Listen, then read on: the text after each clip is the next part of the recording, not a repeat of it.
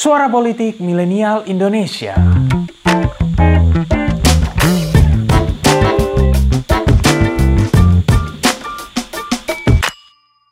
Vaksin Hingga hari ini, para ilmuwan dunia tengah berusaha mengembangkan vaksin demi mengakhiri pandemi COVID-19.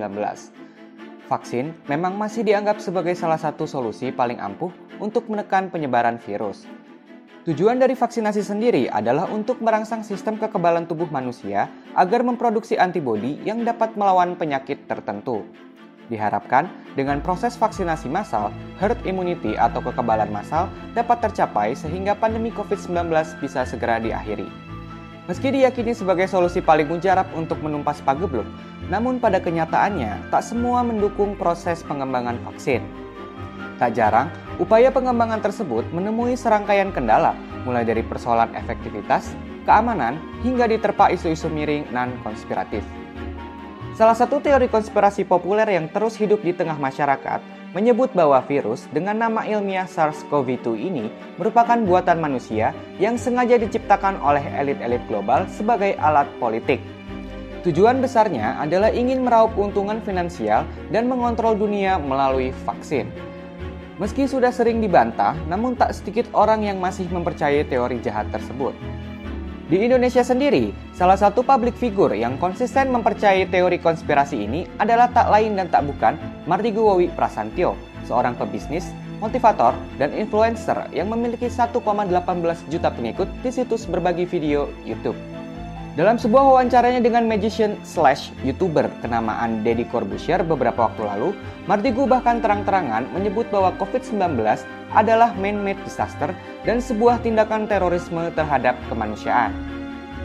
Ia juga menilai terjangkitnya sejumlah tokoh-tokoh prominent yang sempat skeptis terhadap pandemi COVID-19 adalah sesuatu yang memang disengaja didesain untuk memaksimalkan ketakutan masyarakat akan wabah tersebut. Selain itu, ia juga memprediksi bahwa pandemi COVID-19 akan berakhir seiring dengan berakhirnya pemilu di Amerika Serikat dan presiden yang baru pun dilantik. Lantas, benarkah desas-desus tersebut? Let's find it out to fact check.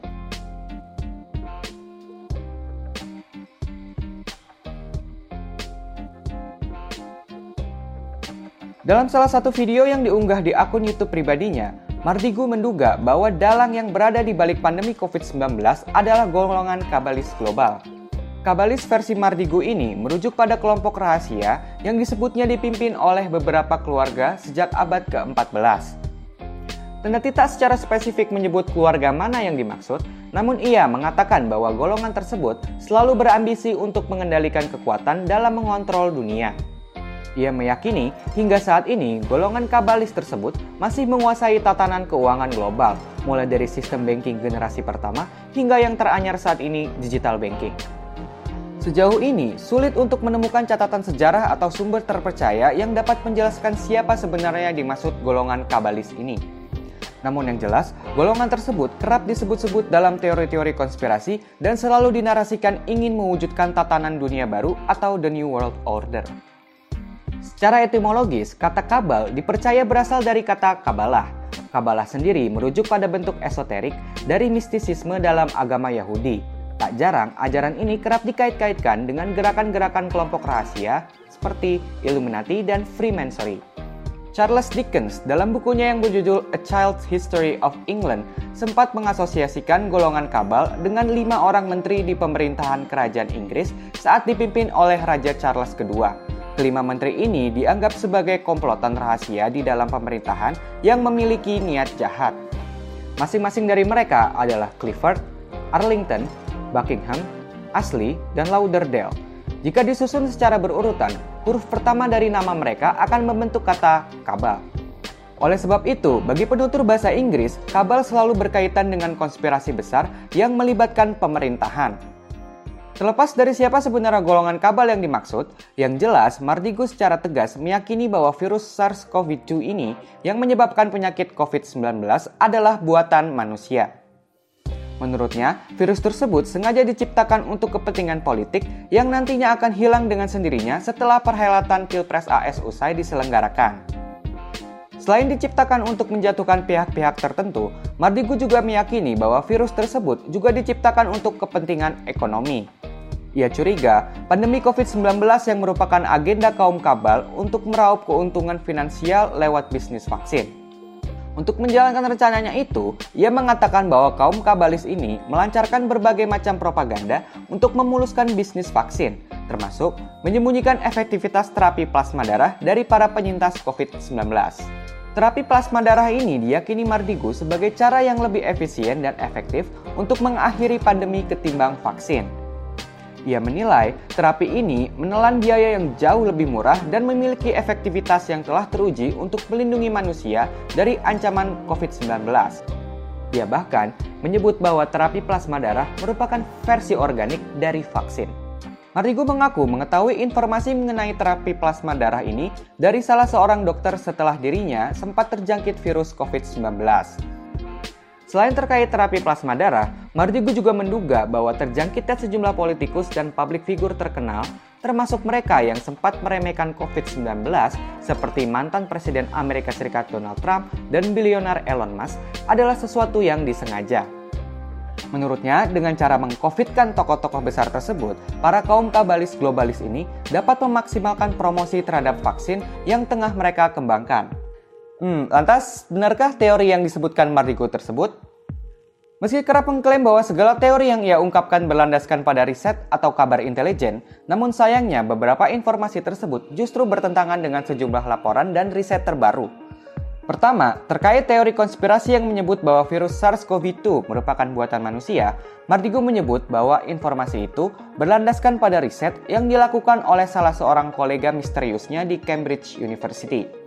Sebenarnya, teori yang menyebut bahwa COVID-19 adalah wabah yang disebabkan oleh virus buatan manusia sudah muncul sejak awal pandemi ini mulai merebak ke segala penjuru dunia. Namun, hingga hari ini, bisa dibilang belum ada satupun pihak yang berhasil membuktikan bahwa virus tersebut adalah buatan manusia. Misalnya, pada Januari 2020 lalu, sebuah teori menyebut bahwa COVID-19 sebenarnya diciptakan oleh manusia dari virus HIV beredar di masyarakat. Teori ini mengacu pada laporan yang ditulis oleh sejumlah peneliti asal India dan diterbitkan di situs Biorsif.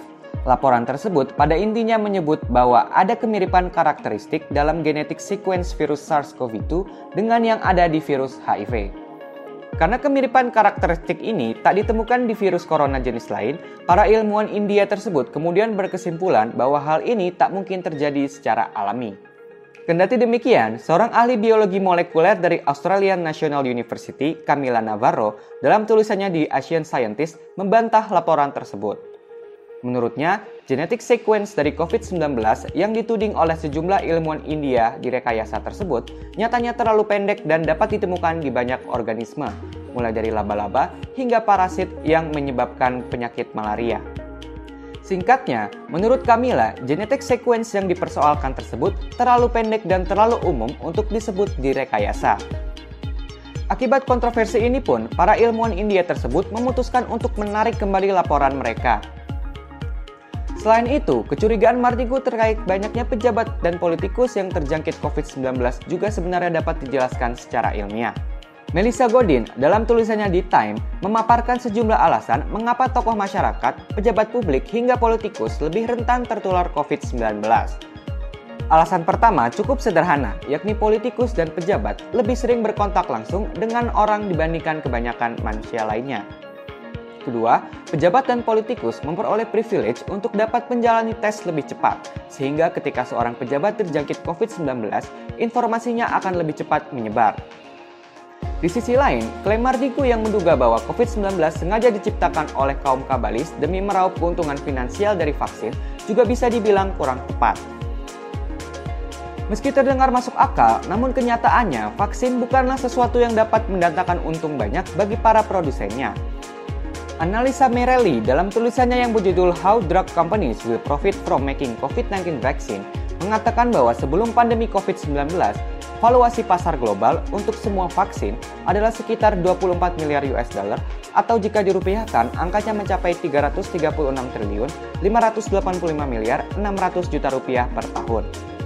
Kendati terlihat besar, faktanya angka itu hanya sebagian kecil dari total nilai pasar dalam sektor farmasi dengan perkiraan pendapatan tahunan lebih dari 1 triliun US dollar atau 14 kuadriliun 24 triliun 400 miliar rupiah. Merely memprediksi bahwa pendapatan tahunan untuk vaksin COVID-19 diproyeksikan mencapai 10 miliar US dollar atau 140 triliun 244 miliar rupiah per tahun hingga pandemi benar-benar berakhir yang diperkirakan akan terjadi dalam beberapa tahun saja. Sebagai perbandingan, perusahaan farmasi Merck menghasilkan lebih dari 7 miliar US dollar atau setara 98 triliun 170 miliar 800 juta rupiah per tahun hanya dari obat kanker Keytruda saja. Selain itu, klaim Mardigu yang menilai bahwa terapi plasma darah dapat menggantikan peran vaksin dalam penanganan pandemi juga bisa dibilang keliru. Sebab, menurut keterangan para ahli, terapi plasma darah lebih dibutuhkan oleh mereka yang telah terjangkit COVID-19, bukan untuk mencegah seseorang terjangkit sebagaimana tujuan dari vaksinasi. Michael Greshko dalam tulisannya di National Geographic juga menyebut bahwa terapi plasma darah belum dapat dipastikan efektivitasnya. Padahal, hingga saat ini telah dilakukan setidaknya 70 uji klinis di berbagai belahan dunia untuk mempelajari efektivitas terapi tersebut. Sementara klaim Mardigu yang menyebut bahwa pandemi COVID-19 akan berakhir seiring dengan berakhirnya perhelatan Pilpres di AS, nyatanya juga tidak terbukti.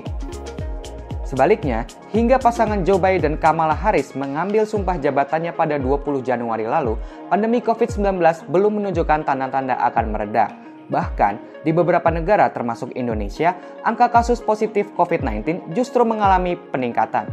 Berangkat dari fakta-fakta ini, maka bisa dikatakan teori-teori Mardigo yang mencurigai bahwa COVID-19 merupakan virus buatan kaum kabalis untuk penguasai dunia, sekaligus meraup keuntungan dari bisnis vaksin, sulit untuk dibuktikan kebenarannya. Faktanya, sejumlah pihak dan tokoh publik pun kerap membantah teori-teori yang diungkapkan Mardigo. Mantan calon wakil presiden yang kini menjabat sebagai Menteri Pariwisata dan Ekonomi Kreatif misalnya Sandiaga Uno pernah menyebut bahwa ia tak percaya dengan konspirasi-konspirasi yang dikemukakan Mardigu karena sudah menyaksikan sendiri bahwa pandemi COVID-19 menyerang ke semua negara. Terima kasih telah mendengarkan episode kali ini. Nantikan episode-episode selanjutnya dan jangan lupa untuk kunjungi pinterpolitik.com untuk dapatkan informasi seputar fenomena politik di Indonesia. See you next time and bye bye.